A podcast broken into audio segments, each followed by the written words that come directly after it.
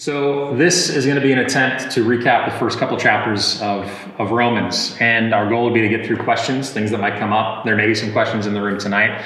But I'm going to read through. These are questions that came in ahead of time that Brian and I are going to try to work our way through. We won't cover every word of every one of these questions, Brian, I don't think. Uh, but we want to at least touch on the mass majority and especially the themes that are there. So let me read through some of the questions, some of the things that we're going to go through. And then those of you who are here, if you have things that pop up or want to ask a clarifying question, that would be fantastic. So we're going to look at Romans 1 16 and 17. The 17th verse of Romans 1 is uh, another one of the instances where Paul quotes from the Old Testament, although this one, from faith for faith, is subject to a lot of discussion on how it's translated and where it comes from, that kind of thing. So we're going to look at that. We're going to think about the word euangelion and good news and what its purpose was in Roman culture ahead of this and how Paul kind of co-ops it. What did that what does that mean? What does that look like? Um, how does Jesus reveal the righteousness of God? Will be a question that we look at and try to consider as well. I guess that's related to the word euangelion. I also am going to talk about this was an interesting one. Uh, there's many times throughout all of the New Testament, but in Romans 1.16 specifically, where it says things like this. You know, some statement, some good news to the Jew first, and also this. And so just a question of what do we make of that phrase, the Jew first? And is that still applicable in any way? Like in what es- in what way are, are Jews first, if at all, anymore? And how do we consider that nowadays? Or is there a specialness to them? So we're going to think about that. Uh, we want to talk about the whole idea of sin in the first place. So, why or how was humanity subject to or able to, to sin at the start? So, we clearly were designed to, God made us with the ability to reject Him, to suppress the truth. We suppress the truth. So, Eve suppressed the truth. How do we do, deal with that?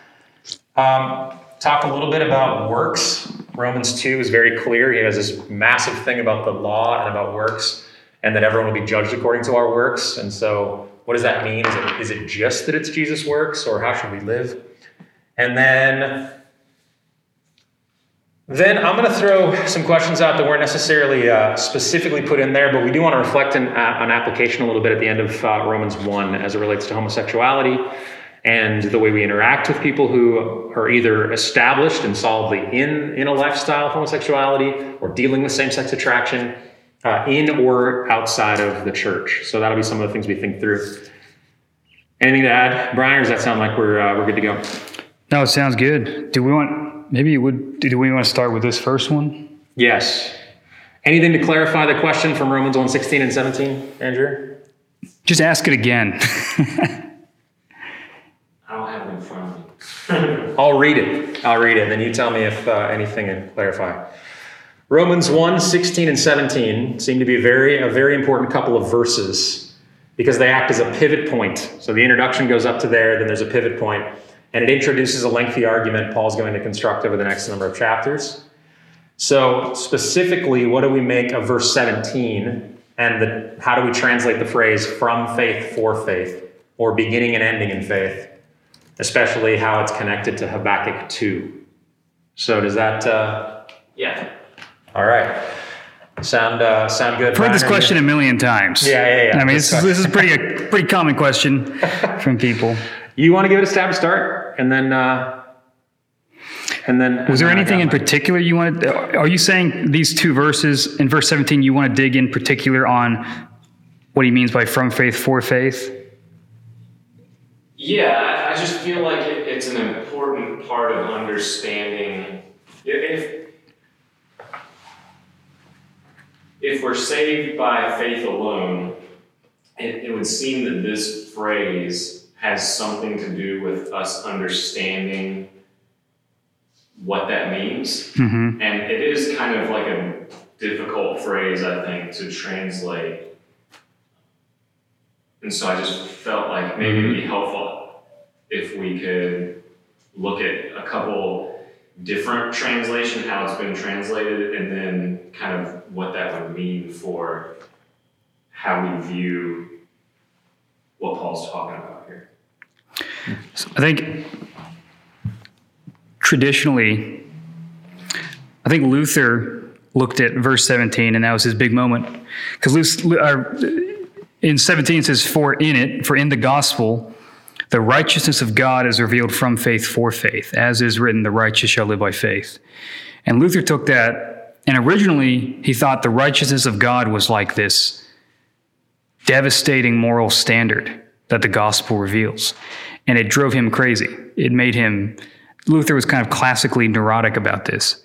But the big light bulb that went off in his head was oh no, this righteousness of God is not God's standard being revealed in the gospel, but actually a gift of a status of being righteous before God that God gives in the gospel. And that was sort of, oh wow, so this is not God saying, I'm going to reveal how holy I am necessarily, but I'm going to reveal that I have a gift of righteousness that I can give to sinners so they can stand before me. But I, I think, uh, and even some more modern commentators are like, well, Luther, that's good theology, but that might not necessarily be exactly what Paul's saying here. And I think in the beginning, Romans begins, interestingly enough, where Paul says, I've been set apart for the gospel of God. And then when he explains the gospel, he actually doesn't mention forgiveness of sins.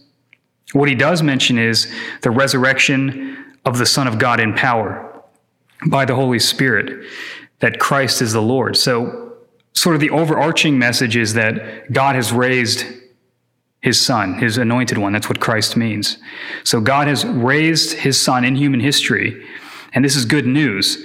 Now, I think an aspect of that is forgiveness of sins is now offered, right? Uh, but also, you see that uh, Jesus being raised from the dead calls all the nations to obey him. So, the primacy of the message is there's a historical thing that happened.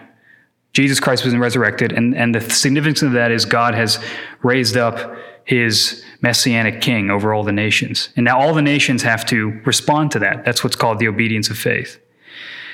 And so that's the gospel message, and it's the very power of salvation. I think when he says in the gospel, God's righteousness is revealed, righteousness, I don't think it's merely God's moral standard, and I don't think it's merely just that God can impute or count sinners righteous. But I think it refers to all of God making good on his saving promises for his people. So if you look at Isaiah or if you look at the Psalms, whenever they talk about God's righteousness, it's about God delivering his people. It's about God um, regathering his people after exile, or the hope of God regathering his people. And these are all in line with the promises he made to Abraham right? I'm going to, what he promised Abraham, I'm going to give you a land, a people, and through you, you're going to bless all the nations of the world. And he promises to David, you're going to have a throne, and you always have a descendant on that throne, right? He promises in the prophets that I'm going to bring you out of the lands that you've been scattered to and regather you. You know, he promises a new heaven and a new earth.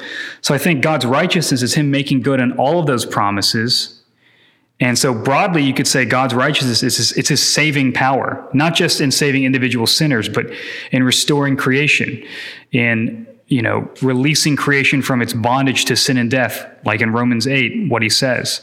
So the gospel reveals God's powerful, restoring, redemptive power in history.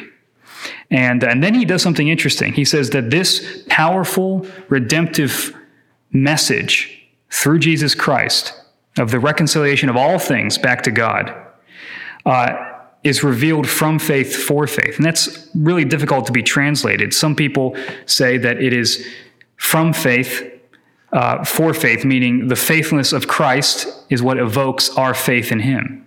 And that's true. Um, others say it's, it's God's faithfulness in general that evokes faith. I think that that's the best way to read it. So, so Brian, I mean, that's I think that's one one thing. So at the start, this is a question, and people talk through it because the phrasing in Greek, the way that he writes it, it's not exactly clear what he means, right? So it's a it's a from or out of faith into faith. Sometimes it, it could be translated like beginning with faith and also ending with faith. So it's there's the translation issue, right? So are we saying it's beginning somewhere from faith and then moving into faith, or from a particular place?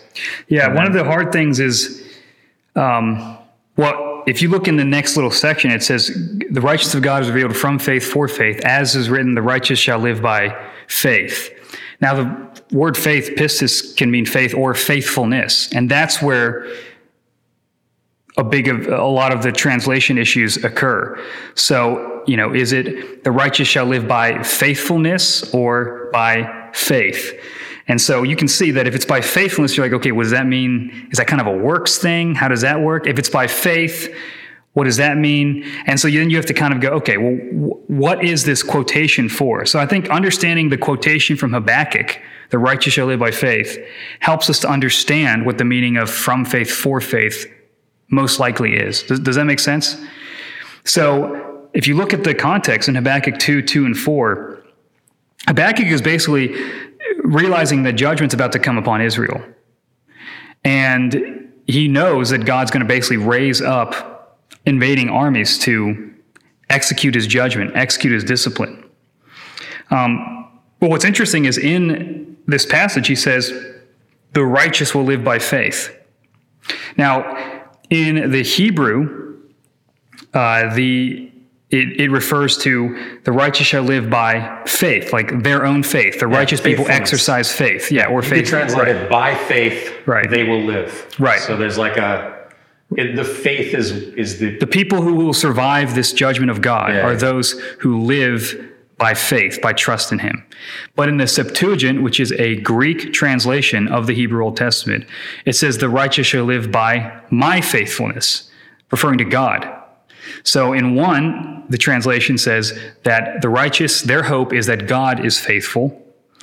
And uh, in the Hebrew, it's saying that the, what marks the people who will be who will survive are those who exhibit faith. Now that's a very comp. I mean, it's not. I hope I'm not losing you guys here, but I think both of those are kind of the same thing, or at least they're two angles of the same thing. And I think that's what is referred to in the previous section. So I think what Paul's saying here, to sum it all up, is he's looking at Habakkuk and he's going, here's this prophet, and he knows that God is rightfully judging his people. He knows that they deserve this. They broke the covenant. They deserve the, the, the judgment of God. And yet God says, but the ones who will be preserved from judgment, the ones who will be saved, are those who believe my faithfulness, who believe that I'm faithful to my promises, right? And that trust my purposes. So you think if you're Habakkuk, you go, wait a minute, but God can't completely wipe out Israel because he made so many promises to her.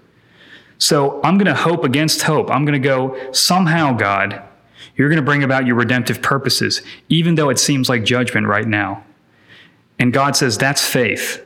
You're believing my word that I'm going to be true to all my promises to Abraham and to David, even though your nation is facing a severe judgment. And he says, The people who are saved are those who go, God, I believe your word over everything else.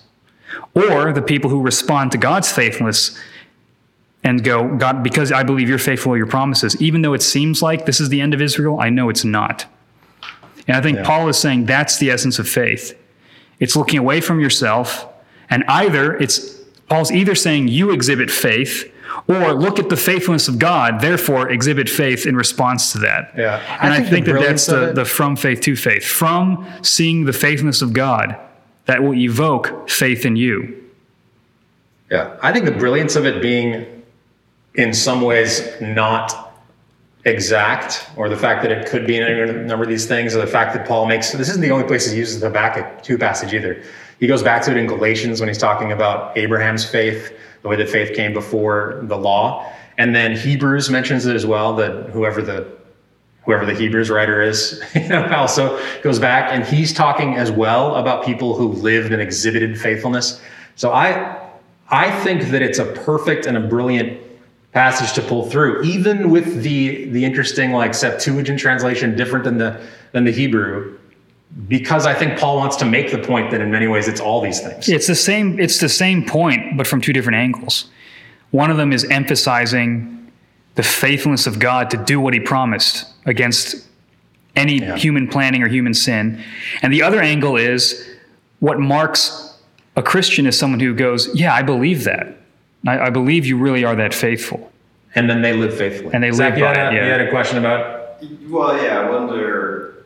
Um, is this at all tied up or tangled with Abraham believed God and God counted that as righteousness?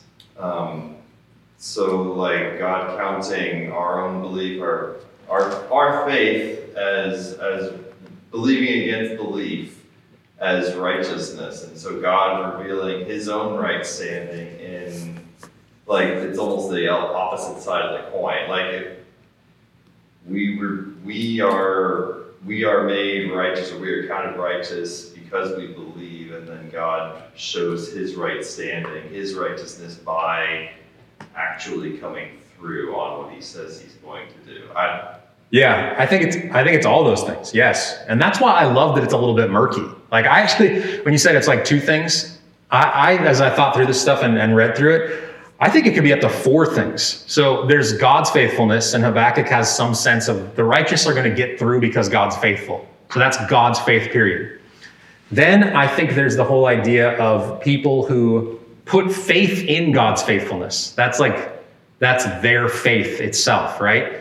And then once you're a faithful person, you actually have to live out a life that continues to be faithful. So one is like your mental assent that you put in God, but then the other is the, a life of faithfulness. So you might think like a Roman Catholic understanding of filling out your salvation kind of thing almost. Like you're you're living faithfully.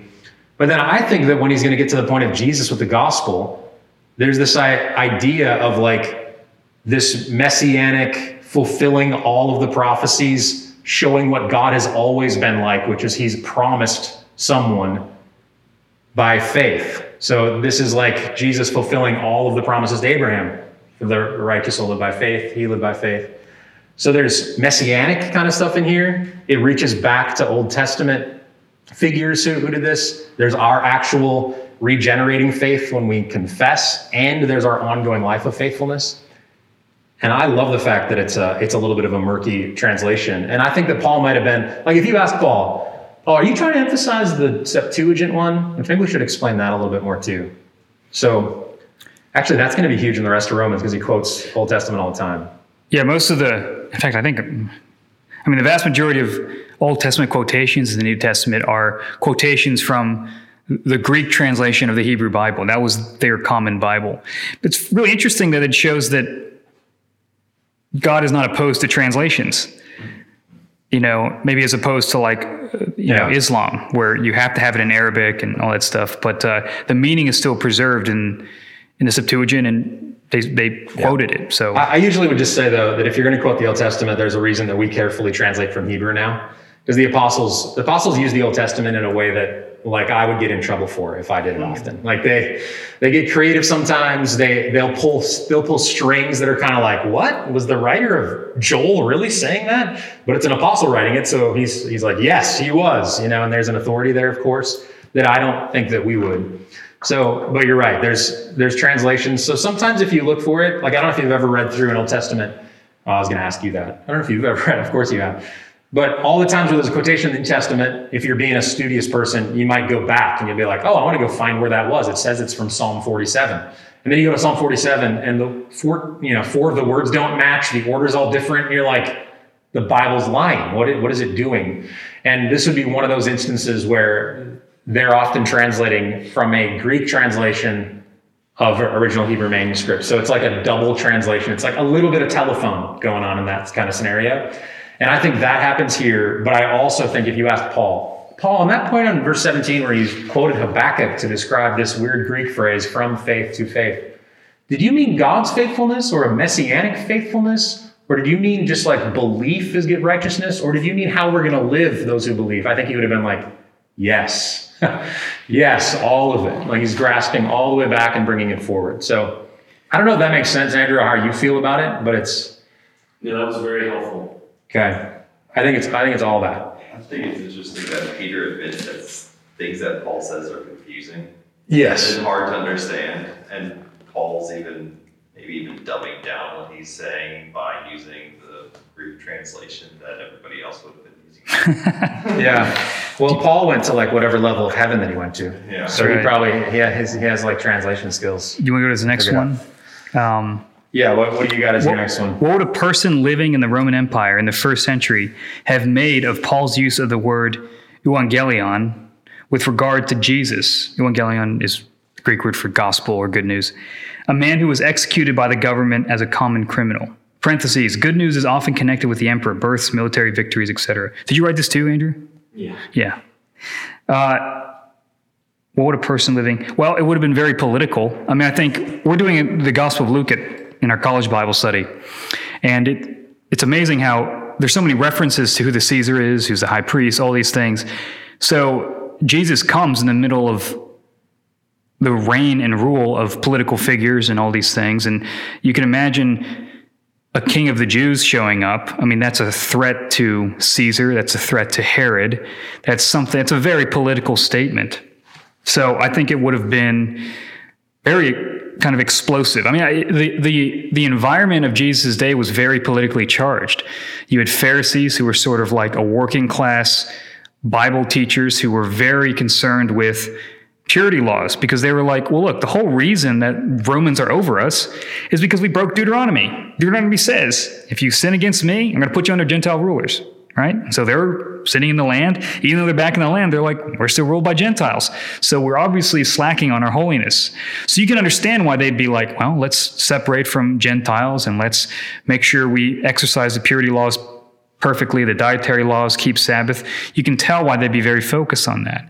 You also had people like the Zealots, who were more radical, who wanted to overthrow Rome, some, most times by military force or insurrection. And then you had the Sadducees, which Jesus runs into, and uh, they didn't believe in the resurrection. They sort of were the ones who co conspired with Rome. They figured, well, this is our lot in life, and we don't really believe there's much of an afterlife at all, so we're just going to try to compromise a little bit and make good with Rome. And then you had the Essenes who are more spiritual and kind of like, we'll just do our own thing and separate and, and wait for the Messiah to come. But all of these are political hopes. It's tied in with what's going to happen to our nation, what's going to happen to the destiny of our people. And so for the Messiah to come and for Jesus to come and for him to call himself the king in opposition to Caesar, in opposition to King Herod, uh, is very, very political. And so the gospel is, is a, and, and by political, I mean it, it's a it's a public. It makes a public claim upon uh, governments and society, which you can't avoid when you talk about someone naming himself the Christ, the Anointed One, the the the throne, the heir to the throne of David. I mean, what is the throne of David? That's a political office, right? And that's what Jesus inherits. So I think that would have been Uh, a person living in the Roman Empire would hear, oh somebody has just made a claim to power and authority, right? And we yeah. see that in the beginning of Romans where he says, if Jesus is king, all the nations must obey by faith. There's a moral obligation for all the nations to now bow before the, the, the risen Christ. I was thinking about that word. I mean, a couple of things that I appreciate or I like about it, and I love the way that Paul uses euangelion all the way throughout the book, really through the New Testament. He turns, he uses it every way. He shortens it, like for, uh, he uses every kind of noun you could possibly use with euangelion. He turns it into a verb to describe what he does. So sometimes instead of saying herald, like the normal uh, word for for herald or to proclaim, he just uses he's, he says the word gospel and then he just turns it into a verb. So he's like, I was gospeling the people. So it becomes a very, very important word. And I totally agree. I think it's like a, it's a lot like the gospel itself in the sense that it is either really provocative, like it would have been to the Roman rulers who thought he was coming, like Herod, who would have responded. It would have been really offensive to those Jewish people who thought that he was not the Messiah. But then I also think that it's, uh, it, it probably was just sort of amusing like amusing to, to people who would have been disinterested and just would have thought, ah, it's another rabble rouser who got put to death over there. And now they're all talking about it. They're proclaiming him like he was the emperor or something like that. I just, I, I can't imagine, I can imagine two extremes. So like Roman people who were concerned, like Herod, thinking like, I don't want to give him my king and we'll kill him. I can imagine the other extreme of it from, from the religious side, people who are super offended and were mad that this was being used. And then I just, I just wonder about people in the middle who are like, uh, trying to get on their way to the market and they just hear preaching, people preaching on the street or by the synagogue or something. And I, I think it would be almost amusing to them. Kind of like, oh, they're borrowing language of the, of politic, you know, politics and the emperor. But I doubt that it would have, you know, I mean, hopefully they would have come to faith eventually, but. We kind of answered number two. Yeah. I think. Do you guys have any? Well, it's interesting to note that there's places where Paul's considered silly And I wonder if that's one of them. It's like he's using this word to refer to a dead guy. And then there's other parts where he says, hey, by the way, the guards of Caesar say hi to you. Yeah, yeah, yeah. um, so there's very much a mixed perception for how, how the Mhm. gospel. Yeah, and later, I mean, well, Corinthians most explicitly, but he's going to say the euangelion is foolishness to the world. It really is a silly. I mean, it's just full on. You're using language of military triumph and emperors and victory parades for a guy who we killed years ago. Yeah, so it would have been, that's what I mean, like an, almost an, an amusement to it, and it would have seemed as totally silly. Do we want to, uh, Go to the Jews first. yeah, this is an interesting one. So So- Jews first. Why Jews In verse 116, w- w- people have a lot of questions about this. It talks about how uh, I'm not ashamed of the gospel, for it's the power of God for salvation to everyone who believes, to the Jew first and also the Greek. So the question is, why does it say Jews first? And how should we think about this preeminence nowadays? When I'm tempted to equivocate, Bible Jews equals God's special people, equal people equals the church now. What should hold me back from that? Yeah. So I'm gonna I'm just gonna just maybe comment on what that means when he says equivocate. Bible, the Jews of biblical times are God's special people, but that's equal to the church now. That's what's known as replacement theology. This idea that the Jewish people as God's chosen ones are just done with, sort of. And now every promise that you'd see to them or all the fulfillments, anything we're supposed to expect in the future, the church has replaced that role. And so what God was doing in setting up the Jewish people from all the way back was essentially just preparing the way for his church. And we shouldn't make a big deal about the distinctions between them. So that would be one side, right? And he says, you know, there could be a temptation to just do that because it does simplify things. I guess someone just says, why does it say Jew first here? You know, maybe he's just meaning, you know, well, it's the same as God's church. But I think everybody knows that there's also another side to that. There's like a scale. So if you did like a scale of one to 10, um, you could also do a scale of replacement theology, meaning all the fuss about Jewish people in the New Testament is, means nothing. It's just the church. Just replace the church.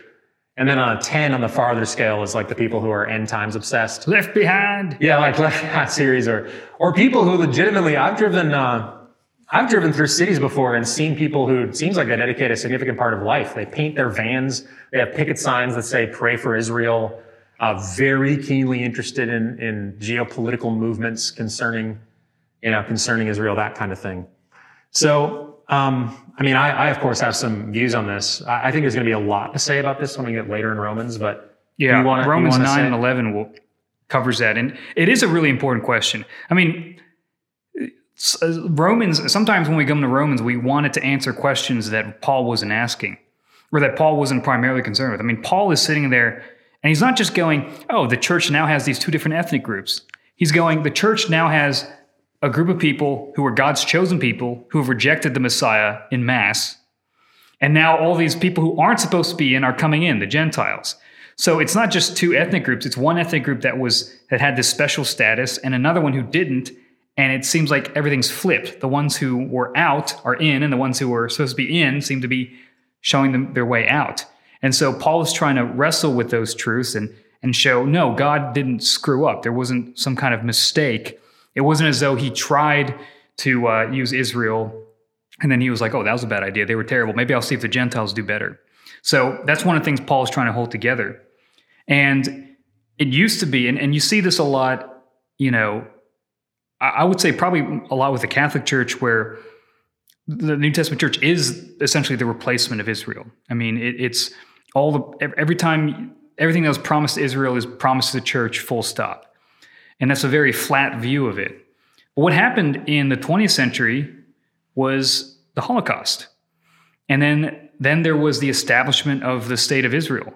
And that really started to challenge people to think, well, maybe we've got this, maybe we need to pay attention to Israel a little more. And ob- obviously, there's a history of anti Semitism and, all you, these things. You can't make too little of that fact. Israel, from the exile in 500 BC, was essentially a non entity geopolitically for 2,300 years, probably somewhere in there. I mean, the it, it's not, uh, they didn't just break the record for the, it would be as if the Assyrians just came, well, they kind of did actually, Syria. But uh, it, the fact that it's 2,300 years is shocking. And that Right. it was easier to just believe everything's been replaced, is what you're saying, Right. Until s- 1948. And so that's sort of challenged things. But I think the way to think about it, and I heard this illustration from this theologian named Alastair Roberts. I'll probably quote him a bunch. But uh, this is one of the more nuanced ways of viewing it, where he talks about how God's people, imagine God's people, it, you know, it's a kingdom, right? But but imagine the kingdoms that we know. So think about the United Kingdom. We've got England, Ireland, Scotland. Who else? Is that it? Wales. Wales. All, so there's there's these different little uh, distinct nations within this one kingdom, right? And they are part of one kingdom, but without losing their distinctions. Alastair is in the UK. Ah, yeah, of course. So this is what I makes this, this Right. illustration just so delicious. Yeah. But uh, He's British. but imagine that all the Gentile nations are the Scotlands, the Irelands, the Wales, all that stuff, and Israel is England. Now, they're all part of the same kingdom, but there's one that has prominence, right? England, right? England sort of is where it started. Does that make sense? And so, even among them, there's a distinction. You, you sort of see the primacy of England. Now, imagine if England suddenly defected from the UK. You would feel like something serious was missing until they came back. Does that make sense? And so, what we see here is that England has defected, Israel has turned away from the Messiah. And that's left a big hole in the kingdom of God. But one of the things that Paul says in Romans 9 through 11 is that kingdom will be restored. Israel, in some way, will return to the Lord. And that will be the fullness of God's people, right? But as of right now, the main player in God's kingdom is in a state which Paul calls partial hardening. It's a very interesting word, partial hardening. And I, I was talking to a friend of mine who is actually he's Jewish, ethnically Jewish, but he's a Christian, and he mentioned how the partial hardening, uh, in many ways, is that the Jews today still celebrate so many of the feasts, and they still keep kosher, and they still follow so many things in the Old Testament, and still believe that a Messiah is coming. So, so they have some belief in the promises of God. It's just it's they're partially hardened to the fact that Jesus Christ has fulfilled it, that the new covenant has come. And so I definitely think that Israel has an important part to play. I don't think we should go crazy about it like kind of Lance was, was talking about with the Left Behind series and that stuff. But I think viewing Israel as the prime nation in a collection of nations that comprise God's kingdom is a good way of distinguishing them while also not separating them out from the church. Does that make sense? Yeah. I, I think there's a technical answer too. I don't want to gloss over that. I, it's honestly just more fun to think about all the end time stuff and like, yeah, what happens with Israel and why did Jewish people reject? I think there's a technical answer to this as well. Paul's going to make the argument that righteousness or salvation was always offered by faith. That's huge for him. So the gospel has its fulfillment in Jesus, but it's not like God changed his mind. He didn't used to th- think, man, the only way everybody's going to get in is if they just obey me. Of course, there was a covenant of works, but I think he was pretty clear no one was going to get there. So when it says in verse 16, salvation is for everyone who believes, to the Jew first and also to the Greek, it's not just that they were special and unique first, but quite literally, this was revealed to them first. That Abraham was given the command to live by faith. It's by, because of your faith, you'll be set free. So there's that. That's, I think, the part of the technical answer to why it's right here. But the bigger question of what do we do with Israel? Have you guys, I don't, have you guys, uh, ever considered this or read much or, or do you have like family members who are like, usually it's someone has at least one family member who's very interested in Israel. Anybody, nobody have that? Not really. Okay. Maybe it's just me. My, my upbringing, like my church back home, I remember lots of people insisting that Israel was not everything, but it felt like to me as a kid that Israel, Israel was everything. Like I just needed to, they, they would have wanted to, for us to take 15 minutes every church service and just pray for Israel. They, they honestly voted based on who was going to give the most money or support for Israel. I mean, they just, so much of what was happening was tied to that. And, uh, I mean, I, I don't want to say, like you said, I, I do believe that there is going to be a coming back and there's a significant part of the kingdom, of course. But we're going to get to that more in Romans 9 through 11. Really quickly, in Romans, ni- uh, Romans 11, 28, Paul says this As regards the gospel, they, speaking of Israel, the nation of Israel, are enemies for your sake. But as regards election, they are beloved for the sake of their forefathers, for the gifts and the calling of God are irrevocable. So he's talking here not about the church, he is talking about Israel. And he's saying, look, right now they're your enemies. They're persecuting you as the church. But they're God's chosen ones, they're elect. And that's not sort of the, from the beginning of time. Election in this context is a historical election. God elected, chose, you know, numbers in number seven, he chose Israel out of all the nations to be his people. And God meant that to be irrevocable, that there's a reason I chose this people group, right? And he says that because of your forefathers, because of Abraham, Jacob, and Isaac, because your blood descended from them, that still means something. And the fact that you're ethnically Jewish still means something for your future because the gifts and calling of God cannot be revoked. So, uh, one of the things is when God promises things to Israel, um, he doesn't want it to be a wink, wink, nudge, nudge to people who are Jewish, but to say, no, being Jewish, uh, it means something. It's significant. God had wanted one nation out of all to be a special and you, people. And you mean by that ethnically? Like it still means something sure. ethnically to be Jewish, right? Because right. that that's still part of the question, right? And I agree. I mean, how exactly it means something, I don't, I don't know. Yeah, but it, it's it's as regards election, they are beloved for the sake of their forefathers, for the gifts and the calling of God are irrevocable. But I guess that's another. I mean, that's a can of worms we can do. yeah, when Romans eleven five years around, from now, when we hit Romans when, eleven, yeah, a couple of decades when we get there, that'll be that. You want to just skip to three because three and two are kind of. Yep, I think they're very. Uh, I think they're similar. I mean, two is more a little bit about like I think the basic question: Why are we able to sin? But yeah, well, let's look at three. So question three, this one at least it's on our. They're numbered very odd. I'm saying three because I pulled them from a diff- bunch of different spots. That's, it's not the actual third right. question. But uh, could you flesh out in chapter two the emphasis on work? So let me just read a couple phrases from two. He says. Um, Huh? Hmm? Hold on. No, verse 6. Verse 6 is the most direct. He will render to each one according to his works. And those who by patience and well doing seek for glory and honor and immortality, he gives eternal life. And uh, so phrases like that seem to be very focused, and it's coming right after this idea of judgment. So there's going to be a judgment about our practice of sin, of the things that we do, and then he has that phrase that seems pretty straightforward. He renders to each one according to his works. So the question is, does that mean that we can work our way into a salvific position? That's what's, what's written here. How are works so clearly commended here? And does that really, is that really true that each person, and if you actually, by patience, seek for glory and honor and immortality, will you get eternal life? So the question was there, does that mean that you can just fake it until you make it into heaven? Like you're just trying really hard? Um, can you change habits first and then that leads to heart change, or is it always the other way around? And I guess I would just say, one, I, I love this question because I think that it's very easy to gloss over the way that we live.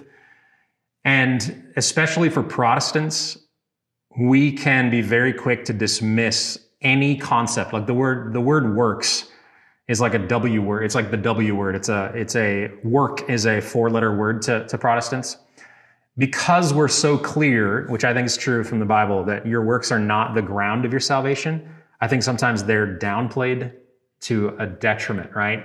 And people think if you talk about works, it's sort of like a, a Roman Catholic thing or something like that, or Mormon or you know whatever else. Uh, actually, honestly, in, in Islam, uh, Muslims would very much say that our works matter, and they're not even sure if they can make it to heaven. They just have to do well enough. So my thought there is to say I, I do think we need to pay attention um, I also want to be a little bit more gracious when there are different faith traditions. Historically, for instance, the Roman Catholic Church, who puts an emphasis more on, on our works with the works of Christ. I would just want to make sure that I'm being gracious to say, I mean, scripture doesn't downplay works. And even in a book like Romans, which is so gospel heavy, it's, it's there. Like we really do need to live honorable works, uh, works life.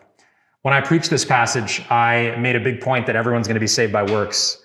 And the, the punchline there is that everyone is saved by works. It's just that none of our works get, get us there. It's going to be Jesus' works. There's just no other. But, but Jesus did actually live a works rich life. I mean, he, it wasn't a, it wasn't a coincidence that he happened to live a righteous life through the entirety of his life. That was vital. If you, if he didn't obey the law and offer a, a life of works to God, we have no hope, right? So I made that point. I still stand by it. I think it's the thrust. And again, that's one of those decisions that I have to make. I have, you know, however much time on a Sunday morning. And I do think the main thing for us to take away is that Jesus lived a life of righteousness on our behalf. We need to give up our works and take his. But also, when I'm studying it, I do think to myself, yeah, this is an interesting dynamic that if we're to be Christians, we're supposed to live like him and works still matter to God. We don't, we don't get to just toss them out, which I think could be the instinct. And that's why Paul keeps coming back again and again and again to say, should we not, should we just sin then? Should we just not care? Does it not matter? And he, he's always saying, you know, megate or whatever it is in Greek, like by no means, no way, exclamation points. So I, I of course am not Roman Catholic. Um, but I understand sometimes their instinct or their desire to say the Bible doesn't throw out works. You really do have to actually have works. And I think this would be one of the spots that you could point to to say, yeah, God is going to judge us. So is that fair, Ryan? Or you just say like, nah, he's not really going to judge us according to, to our works? Well, I think according to his works is might have a nuance then based on works. So it's like part of the question is when you talk about what is salvation, it's not merely the changing of a legal status before God. It certainly is that, that if you're a sinner, God counts you as righteous even though you're not righteous. That's certainly part of it. But part of salvation, too, isn't just, again, it's not just punching a ticket to heaven and realizing you shouldn't be there. It's the redemption of sinners. It's not just saving from the consequences of sin, but it's a radical moral transformation of who you are. And so I think what he's saying is look, looking in the prior chapter where he makes a big deal about uh, dishonorable passions and sin, and then later on when he talks about circumcision, I think what, what Paul is saying here is look, you guys think that you're going to be justified, you're going to be counted righteous because you're circumcised, right? Because just because you're the people of God and you're Jewish. And he's like, but no, God is not going to judge you based upon circumcision. He's going to judge you based upon your heart, right? Manifested in its works. That, that's, the, that's the point of circumcision. It's not just this external thing, it's an external sign pointing to an internal reality called the circumcised heart. And that's the thing. He's saying the big problem with humanity is that your hearts are wicked, right? They're uncircumcised. And salvation is the circumcision of the heart, the taking away of the flesh, the removal of that sin nature in you. And so what he's saying is look, at the end of the day, God's people on the final day of judgment will be those whose hearts are circumcised, those who do, are not self seeking, but who seek glory, honor, and immortality. Those are the people, those are the marks of the true people of God. Sure. So the emphasis there of works, it's works of repentance, it's works of faith, it's works of humility, it's worth of works of self-denial. It's Yeah. not like I climbed a mountain Or- and sacrificed or think a goat or something. you know in, in romans 4 paul talks about faith as abraham. Abraham believes god and god counts it to him as righteousness. Well then in james it says abraham how did you know that how did you know that abraham's faith was real? Well because he had works that were evidence of it. He was willing to sacrifice his son. So those two are not the same thing but they're tied together. So if you go, you know, can I just, like when people say, uh, you know, I believe in Jesus, I'm good. Well, what do you mean by believe? Do you mean intellectual assent to some facts? Or do you mean what the Bible says about believing, which is true belief is the kind of guy that against all hope will believe that God can bring life to his wife's dead womb? And faith is also the kind of guy who believes even if God asks me to give up my son, I know that he's good and there's a purpose behind it. And I'm going to do it trusting God. So faith is very active. So I think sometimes when we think about faith, we're only thinking about here's some things I'm supposed to believe. I check the I believe box. I'm good. And that's where a lot of confusion comes. But I think the essence of faith is that a life lived by faith, the righteous who live by faith, will be righteous people. They will be people who, in the end, will have exhibited glory, honor, and immortality, or uh, Yeah. well doing and seeking for those things. Can I, can I make just one comment on this? Yeah. this may go kind of way beyond what we're talking about, but when I've dealt with this kind of faith and works thing before, I sometimes will tell people a story. Um, so my dad had his pilot's license and could fly uh, small planes. So he had um, like a timeshare and a Cessna, a single engine, like four seater. Mhm. And he took me up in it when I was little, but it took like three or four times of him just like taxiing around the runway and then pulling that sucker back into the hangar because I was just too scared to do it. And so I don't you know if you want to talk about this as like faith in my dad or faith in physics that the airplane would actually fly. But to me, when we try to we're like you said earlier, as Protestants, we're really scared of saying anything about our salvation is based on works.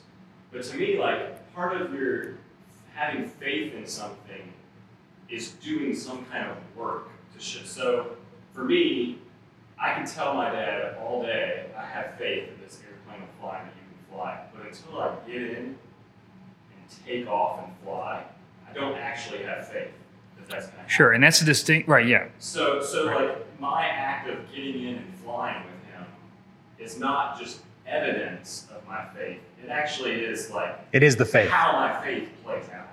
Yeah, maybe that's a good way to say. Like, and that's what I mean. Like when people think about, sometimes people think faith is me checking the box that I believe this thing, and then works is me proving it or something. Is, that- is that kind of what you're saying? Yeah. But really, the real living faith is something that will express itself in action. But I wouldn't say that the work is the same thing as faith,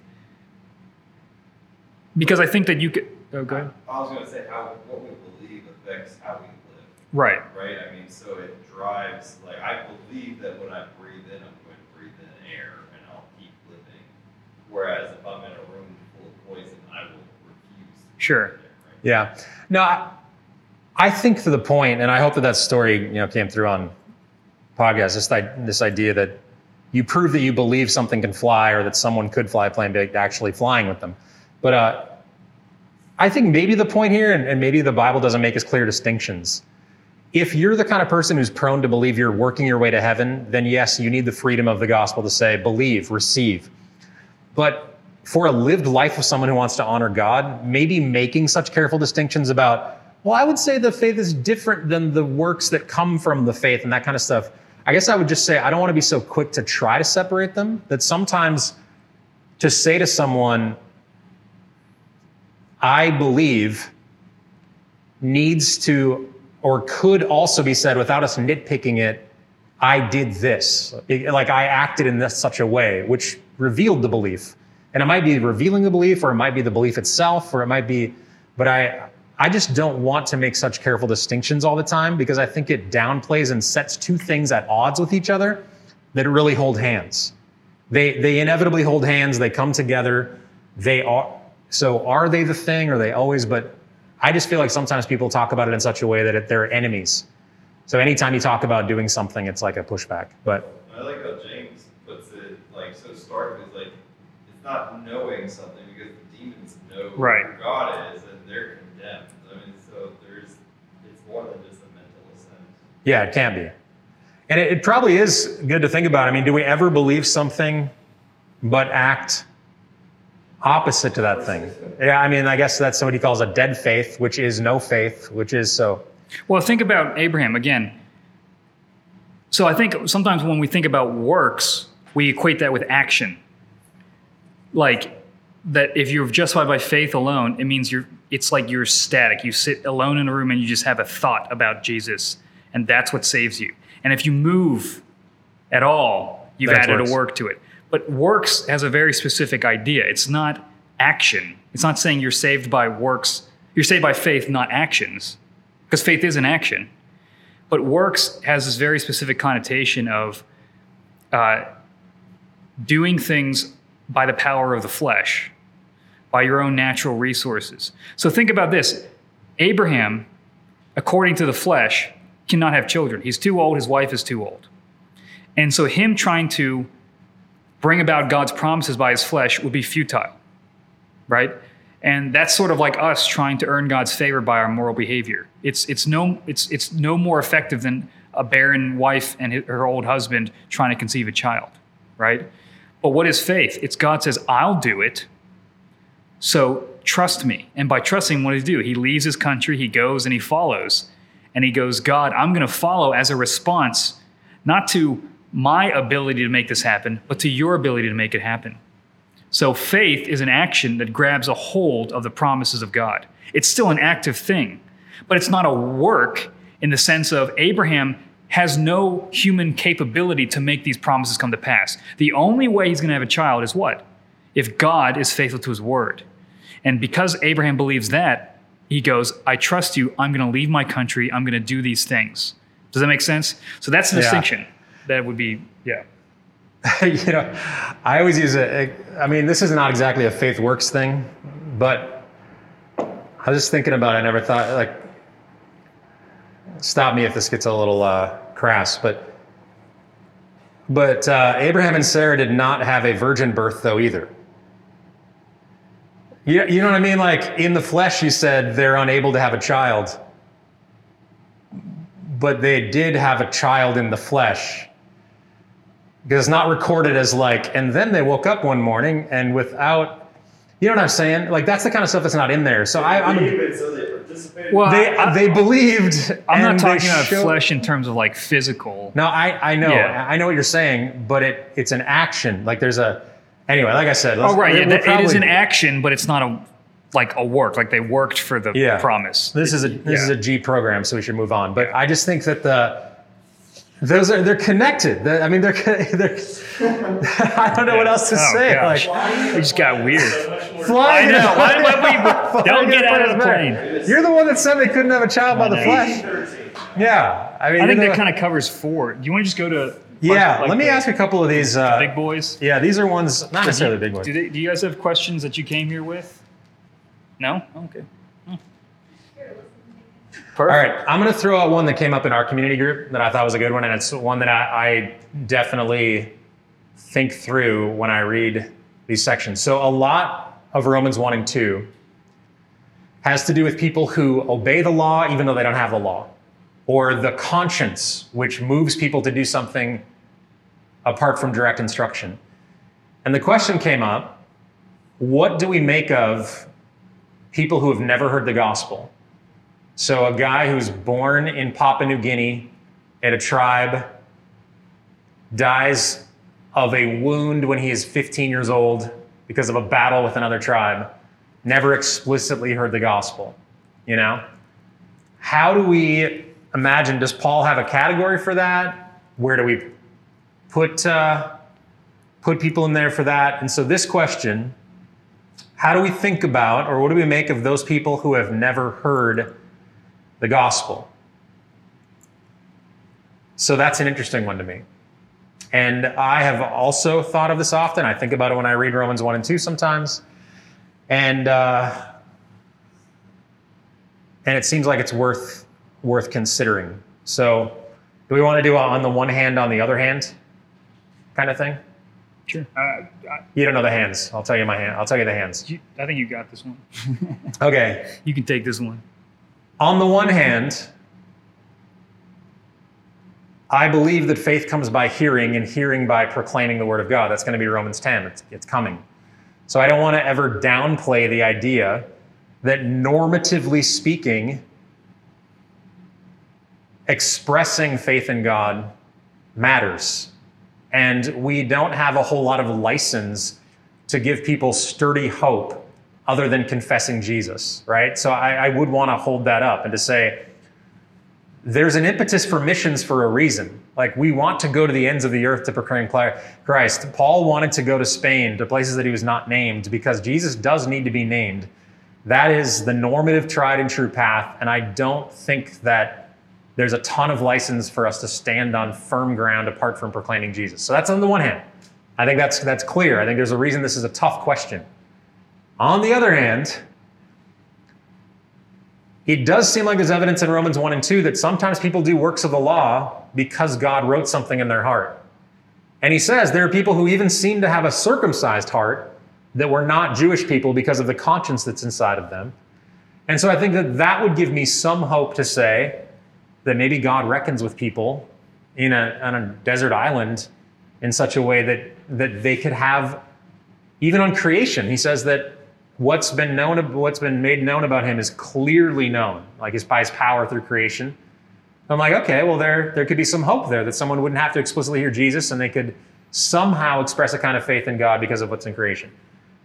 Secondarily, another reason that I would say that I would never really know, even though I don't have certainty to tell exactly what's going to happen, God says over and over and over and over again that his mercy knows no end.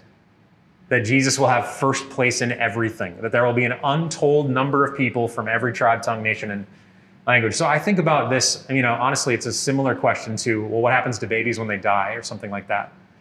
And I think you're in a good spot. One, if you leave the judgment of these things up to God, because He'll judge rightly. Will not the judge of all the world, of all the earth, judge rightly? Yes. And then two, is He not unbelievably merciful and and could probably bring about mercy in ways that we would never imagine? And so I think one of the reasons this is such a curious question, not only because of the impulse to missions, but because I don't know that we'll ever really know.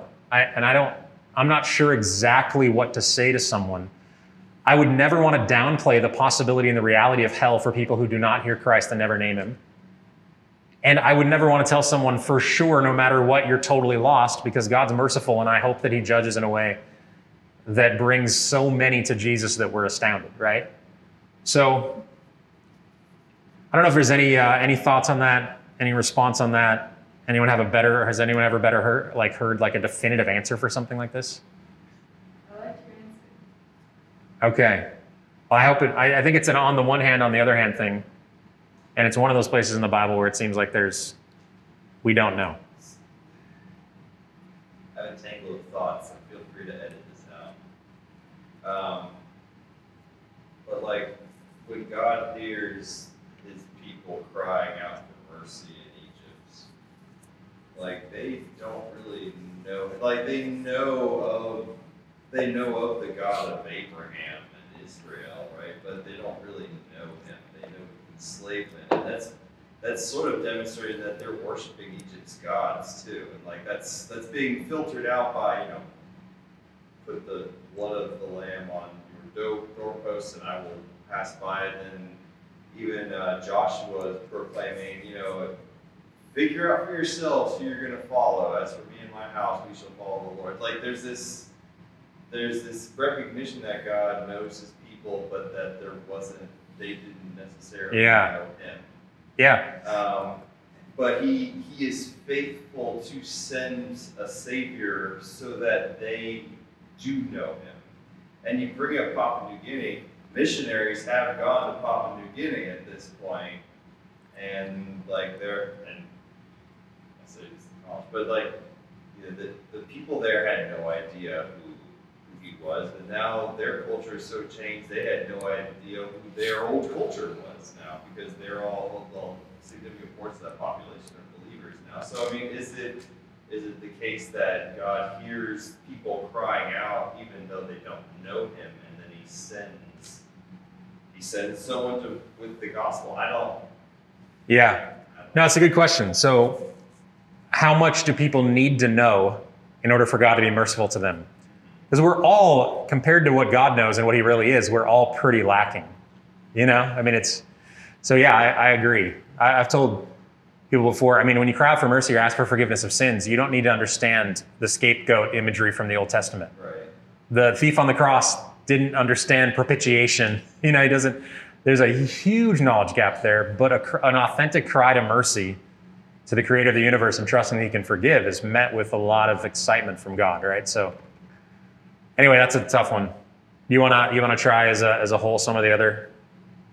We've we're exactly at 59 Yeah. minutes, aren't we? So we should probably. So uh, let's just do a minute on homosexuality. yeah, just one minute, and then we're set.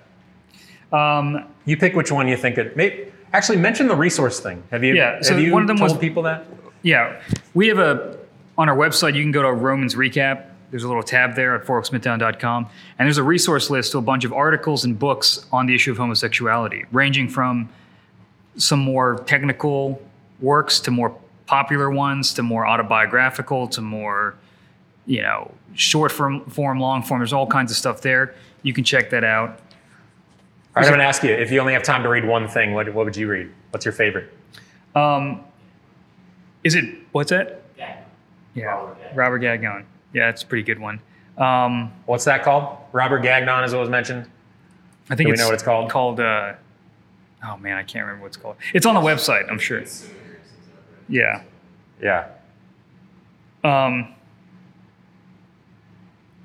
there, are, you know, actually, there's a there's a book, a, a popular book that's been out is Matthew Vines' God and the Gay Christian. It's a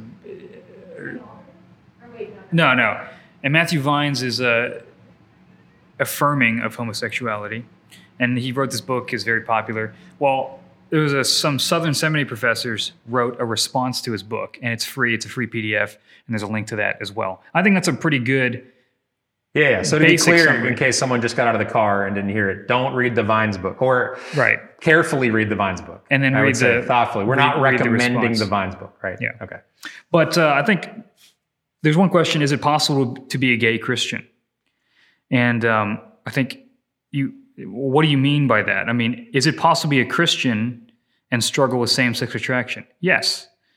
Paul says that. I mean, he says you were all once homosexual or idolaters or thieves or something like that. What's that? Sorry. Well, he No, says such. He doesn't explicitly say you were all once. Well, no, no, no, no, no. Well, Yeah, yeah, well, yeah, right, right, right. But he, but he, but he has a list, right? And he says, as such were some of you, right? Yeah, yeah, yeah. So he has this whole list. But. I mean, yeah. So, uh, so yeah, you, I think it's, you know, oftentimes people will say, well, homosexuality is a sin like every other sin. And in my mind, I'm like, yeah, it doesn't matter because that's what we think about sin in general. So like everyone's just sin is just not really taken seriously. But if you really mean that, if you really believe it's a sin like any other sin, then it ought to be repented of. It has to be fought against, and you need community and prayer and support against that. So, can a Christian struggle with same-sex sin, same-sex attraction, same-sex, you know, acts, all that stuff? Of course. Um, but should you identify yourself as a gay Christian? Well, I think again, if homosexuality is a sin like adultery or lying or, or thief or whatever, would you call yourself, you know, a lying Christian? Would you call yourself an adulterous Christian? Would you ever, in any other kind of sin, would you identify yourself with it? I don't think you would. And so I think that identifying yourself as a gay Christian has problems because of that. I don't think you want to say that there's a modifier on Christian that's that's a significant part of your identity. I think you can say, I'm a, I'm a Christian and I struggle with all kinds of sins, and one of those sins happens to be this too, right? But to identify yourself with it, I think is very, I think it's psychologically damaging, even just to to attach that as part of your identity. Um, so I, I don't think that I think it's possible to be a Christian with same-sex attraction. I don't think you should call yourself a gay Christian as if it were this immutable, unchangeable, not even unchangeable, but but but you know that that there's a special class of Christian, or that you should even identify yourself with something that you struggle with. That that should be part of your identity. Does that make sense? Yeah, I mean, is it possible to be someone who identifies himself that way and is forgiven in Christ? Yes, absolutely, right. one thousand. I just don't think yes. it's Yeah. helpful to identify yourself that way. Sure, and I would even say, I mean, it's like you said, it's it's both unwise and I think potentially damaging. I would also say, to me, it shows a little bit of immaturity about the understanding of what we're dealing with, because one of the difficulties of same-sex attraction and then the the pull of that, the narrative surrounding that, the lifestyle of that is, I believe, the misunderstanding that it is a an identity down to the core of who you are, as though our sexuality defines us ultimately. And if someone has, uh, I mean, I would rejoice over it. If someone says, "No, I don't, I don't want to live like, I don't want to live like this. I'm going to reject this. I believe same-sex attraction is not something that's holy or righteous or good," and they've rejected all of that, but then they would continue to say, "I'm going to keep this as an identifier." It seems like to me that they've not they've not rejected that that next level. They they've they're still accepting some narrative concerning the immutable identity of themselves based only on what they desire sexually. And they're holding on to it in a way that I would say, well, I think that needs to be repented of as well. And by repentant, I mean change your mind on that. That there's a there's a level where that's not. And, and I would also say too, I mean, this is a, a deeper conversation. There there are different groups of Christians that would call themselves gay Christian. So I think it should be clear the Vines book earlier. I mean, there are some people who say I'm a gay Christian, and they don't mean even what we're talking about. We're many levels down in the let's rejoice together and and love you well. If, if by assuming that what a gay Christian means is simply I experience same-sex attraction, but I've rejected them. There are some people who believe that there is nothing at odds whatsoever with a homosexual lifestyle, committed relationships, and that God's totally for it. So obviously, we would say no to that. Um, but there are also groups of Christians who I think hold on to gay Christian as a, as a way to identify their particular, I would say, like their particular needs, um, the kinds of relationships they are pursuing. So, for instance, there's a conference I guess every year called Revoice, and uh, I wouldn't you know recommend spending too much time diving into this kind of stuff. But for many many reasons, these are faithful brothers and sisters. Like I would say, wow, I really am grateful for the way they confess Jesus. They're striving for holiness. They would say, I want to I want to live a life of abstinence. That's a wonderful thing. At the same time, I think that they continue to pursue an identity and a way of life that is unwise at best, and more than that, uh, I think uh, delusional. Someplace like uh, they pursue, you know, spiritual friendship. In other words, there's groups of Christians who would reject the practice of same-sex relationships, but they would embrace and say it's totally fine to have a, a, a romantic relationship with someone of the same sex, as long as you don't, as long as you don't act physically upon it. That it's a holy and a good thing to have a romantic connection with someone because God would want you to be happy. You know, that kind of thing. And to me, that just seems a little, like I said, it's unwise at best, delusional, and dangerous at, at its worst. Yeah. Um, and I think there's something to be said about if the whole church goes crazy over, like, how do we perfectly handle same sex attract people or get it, like, how do we, is there some technique or way? I'm like, I think we're kind of missing it where it's like, let's you know, I don't think God is surprised that people sin in all the ways that we do, right? And I think almost by making it seem like, okay, oh, someone has same sex attraction, like we've got to have this intensive, like, whatever, like, Mm-hmm. We, we, we got to pull out all the stops and do and, and like extra love them or make sure they're in everything. And I think some of that's it's it's almost counterproductive where it's just like, look, um, first of all, if someone tells you that they struggle with that, you know, I remember Rosaria Butterfield saying this. She's like, just say, hey, thanks for telling me that. It means a lot that you would, you know, trust me with that information or something like that. And then be like, well, what does the word say? You know, okay, okay, it's sinful. Uh, what do we do with sin? We repent and uh, we confess it to the Lord. And we be around brothers and sisters and, and we talk about it and we ask for help when we need it. And then when we screw up again, we confess again and we repent again right? And we don't make any provision for the flesh, and we use wisdom, and we look at Proverbs. What's a wise life? What you know, like it. There are resources in Christianity, and I think sometimes we're trying to like over specialize in this to our detriment. And I wonder if it's a down. It's if it's just.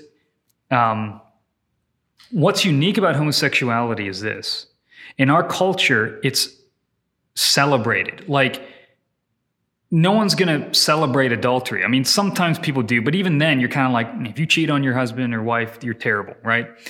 But the unique battle for Christians who have same sex attraction temptations is that there's a whole cultural force that's pushing them to embrace it and to be proud of it. Whereas with other sins, it's not the same. Now, something like greed, maybe it is. Maybe my culture does push us toward greed and, and we have to have an egg. But the whole point is when a culture is so for something um, we have to be especially thoughtful about saying well if you identify with this you're, you're kind of like going with this current that's going at 100 miles an hour. So we have to be extra careful not to identify with that and extra clear about what the bible teaches about it. So we do have to be clear and recognize where our culture is going and be like no you know it's like is homosexuality a sin. And then it's just like well you know, first of all, and then like 9,000 qualifications, and then it's like, it's not God's best, you know? and it's just like, the answer is yes. That's what the church has said, right? But it's not an uncaring yes. It's a yes of like, that's why we have the gospel. That's why Jesus Christ came. He came for people like you, for people like me, right? This is not a surprise. There's no sin that's beyond redemption of Christ. We have unique cultural issues that we have to be careful of. But at the end of the day, repentance and faith and the love of the brothers, and the love of the sisters, and the love of the local church, and the prayers of the saints, and singing together, taking Lord's Supper, it's like this isn't rocket science. It's not going to say that you're going to become straight. It's not going to say that you won't ever battle with temptation, but it is to say, like, let's not act as though um, God has left us totally without any resources to love people and to see genuine change and sanctification in people, specifically with the sin of homosexuality. I think what makes this most difficult is that it's a term people use as an identity for themselves. Right. Almost like race or ethnicity.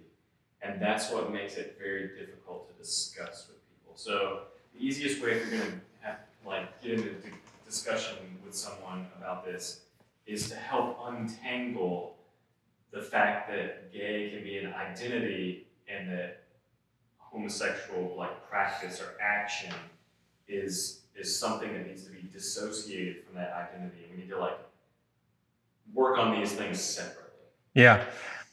I, I absolutely that's probably goal number one. And then I would also say that you we're gonna you're gonna need a lot of grace and patience with someone in that process. And uh, I actually think a lot of times people aren't willing to be patient with with someone as they even work through that. So there, I think there are good reasons that you know the accusation could be that we've overreacted. I think there's good reasons you could say why, and I wouldn't want to be in an uncaring way just tell someone like, well, hey, the means of grace for the church are just going to take care of it. It's fine because I do think people, like you said, you know, Andrew, or you said as well, this identity thing. I think in some ways people feel this differently. They they live with this in a different way. So I would want to make sure that I'm offering care that's commensurate with that as well. Um, people don't often confess things that they feel goes down to the core of who they are. So the rest of the sins would be, you know, I, I would want to take it in accordance with that. It's oftentimes a very difficult. And so, though you could say to someone, that's not your identity, don't worry about it, just confess it and just come to church. I think what they may feel is no, listen, this is what I judge everything by. I'm constantly thinking about how I'm doing with this. I'm wondering if I'm condemned. I'm wondering how I'm going to do. And so I would just, I guess I would want to make as big a deal about it as the person needs grace. And then you think about, okay, well, let's address it in that way. And then, like you said, I do think we can't be naive too. And I think I said this on the day that I taught through this. I, I would actually say we should make a, as big a deal about it as we can to meet corporate, cultural, like the zeitgeist of the age. I don't think we should be naive. The church has a has some kind of voice in the world, and we can speak to these things. And we need to be principled, thoughtful, careful, but direct. But that doesn't mean that that's the only posture that we have for this if someone humbly comes to you and says, Will you pray with me? Or I just want to talk this through and I don't know what to do with this, there's the actual pastoring and caring of the person too. And those some those overlap, of course, but they're going to be very different too. In tone, in patience, in you know certainty or clarity, even to not assume that you know the person's situation or where they're at. So well, but I, I'm I'm not suggesting at all that you would just say some, you know, oh well it's a sin like everything else to just come to church and do these things yeah. yeah no i, I agree. I know what you mean. i think it's Yeah. more of understanding how identity is formed. You don't just wake up one day and go oh, i read a book on this identity. I guess i just want to do that. Identity is formed in a thousand ways in our practices in our habits and who we hang around with in our communities.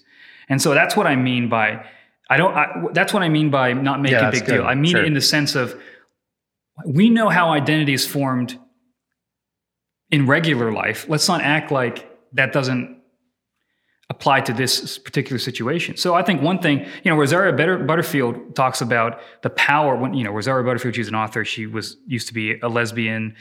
Uh, and was very involved in the LGBTQ movement.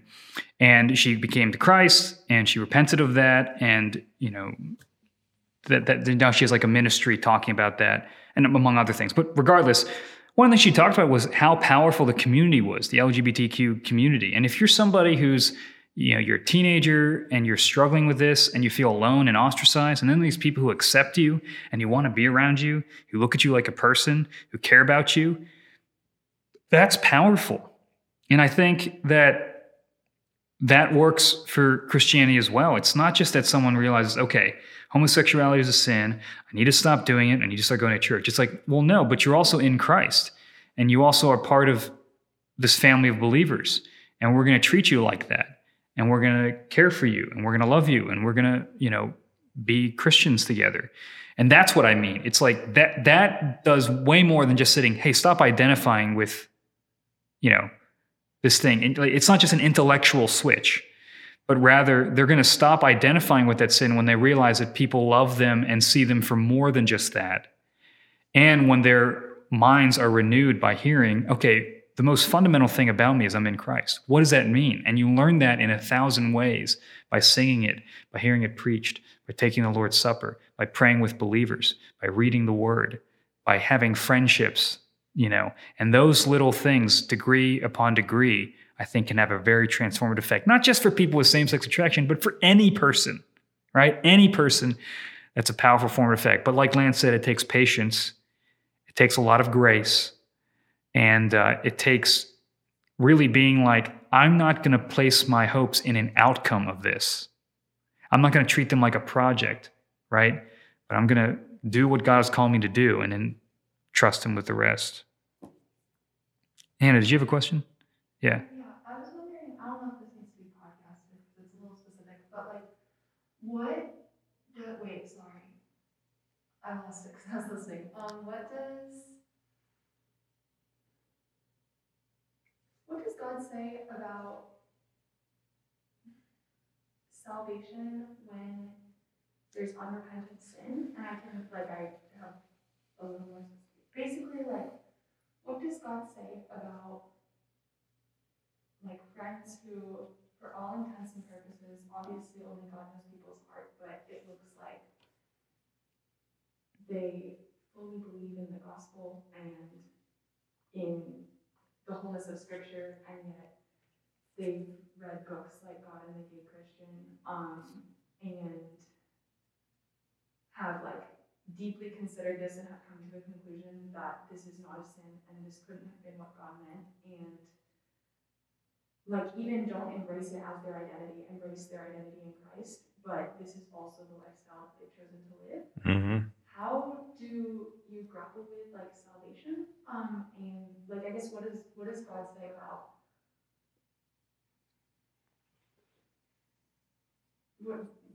does that make sense?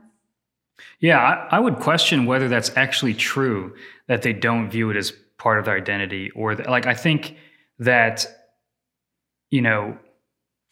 Okay, so one thing is, at the end of the day, do we know someone else's heart? We we don't, and we don't know if they could have a revival in their spirit twenty years from now. So you never want to just be like, well, I know exactly what their eternal destiny is, you know, but you also can't nice people into heaven. You can't just be like, you know, and so I would one, I would question whether that's actually true, that they don't view it as an integral part of their identity. And if they truly understand what it means to be in Christ. Um, to just simply, I think there's issues of like, do they really believe the Word of God is authoritative?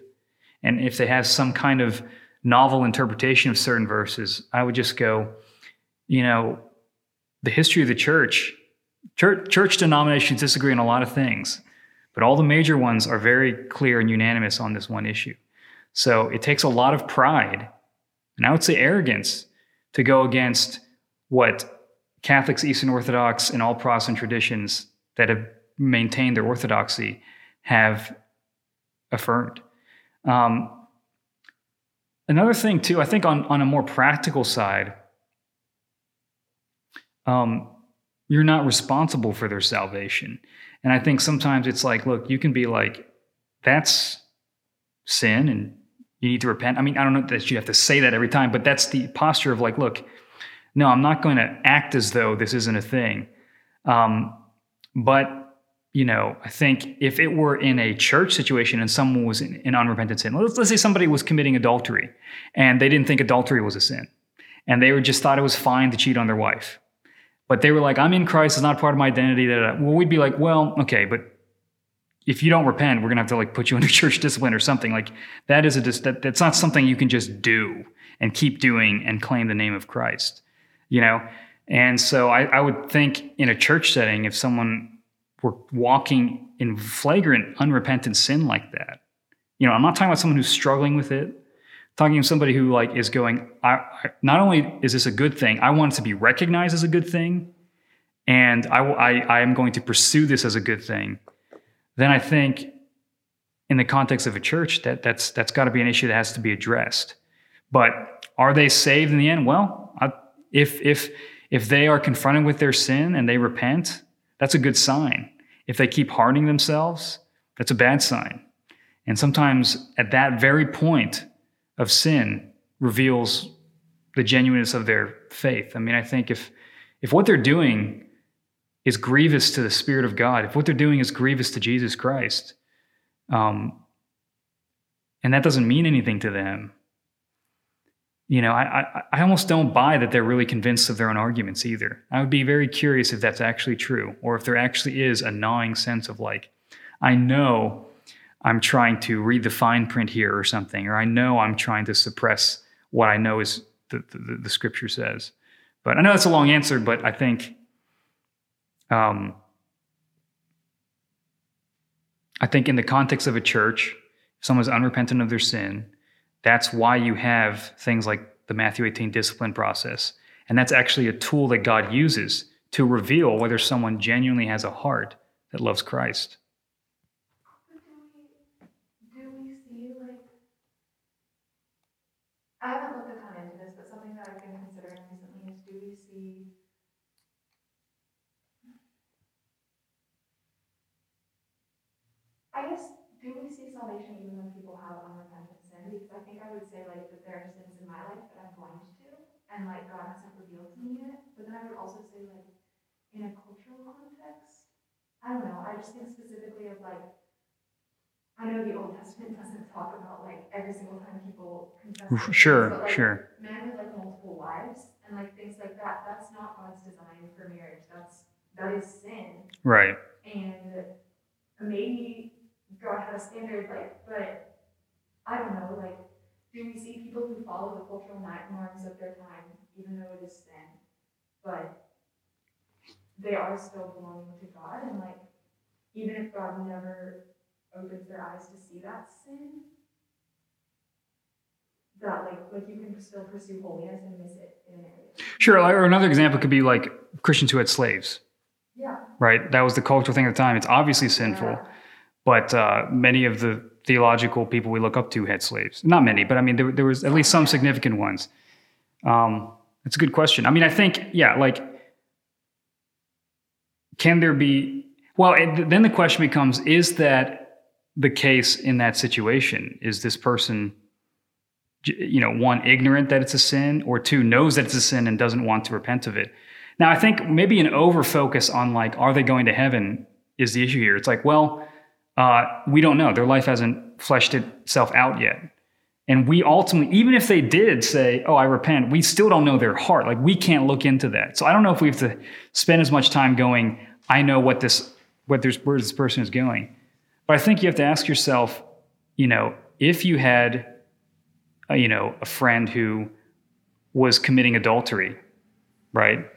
And, uh, and then they died in a car crash. It's like, will they go to heaven or not? I don't know that we can say, right? But if you do have a friend who's committing adultery and they're constantly doing it and claiming the name of Christ, I, that's a that's a serious deal. I don't want to underplay that.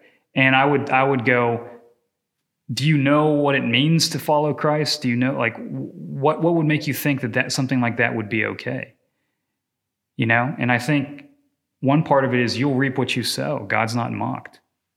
You know, I think that if you have unrepented sin in your life and you are a believer, uh, God will deal with you, maybe in a very severe way. And I would hope that you'd be spared of that. Um, or God may give you over to it completely and cause a lot of destruction. So I think there's just, in terms of if you love the person, you don't want them committing these sins because they're destructive, you know, and they're dishonoring to God.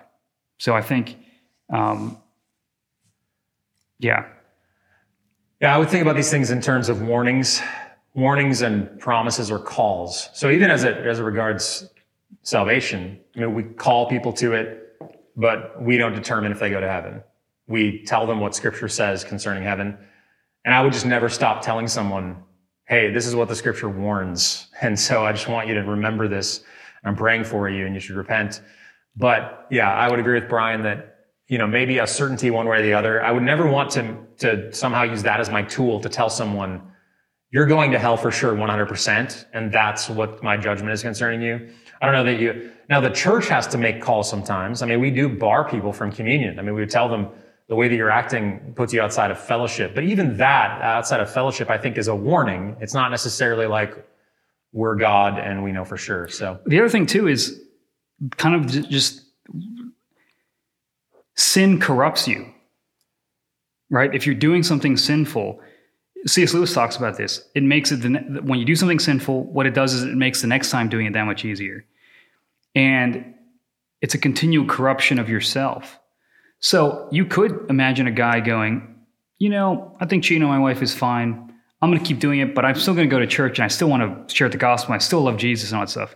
Well, we'll see how much he's loving Jesus in 10 years. I mean, that to, to think that walking in unrepentant sin will have a zero net effect on you and your faith is foolishness. So I think if someone is walking in unrepentant sin and they're saying, well, I love Jesus now, did all this stuff, I, if you let that continue to, I mean, that's why in Hebrews is don't let roots of bitterness fester in your heart or you know these kinds of things are corrupting in themselves. So again god is not mocked. You will reap what you sow. If you think you can keep doing these things and just be fine in your faith you just have a disagreement with what it is that's not you, you will not be unscathed by this pursuit of rebellion and i think that's a reality so let's say you found out your friend was going to go to heaven would you still tell them to stop sinning? like, or, or, would that, you know, if, if, if yeah. let's say that they die, that you knew that it's a sin, but they died and they didn't repent, but they would go to heaven, you had that guarantee. Would that change still you telling them to stop doing it? Right? You would still be concerned for the honor of Christ. You'd still be concerned for how it's affecting other people. You would still be concerned for their own heart, wouldn't you? So I think we underestimate the destructiveness of sin and how unrepentant sin continued can continue to corrupt you. That's a good question, though. I mean, that, yeah. that's it's a really good question. All right. Well, we've gone an hour and a half. We're yeah. over. Uh, we're over time. There's a million questions. So thanks for for coming. Thanks for trying to help. We're gonna post this for people, so hopefully it's helpful in some ways. And if there's further questions, um, I mean, we certainly think about it a lot. These are not, this is not the, the end all of our conversations. We have lots of them. So I think we're going to end, uh, end podcast and we'll keep teaching through Romans and in the few chapters we'll be back. So that's the plan.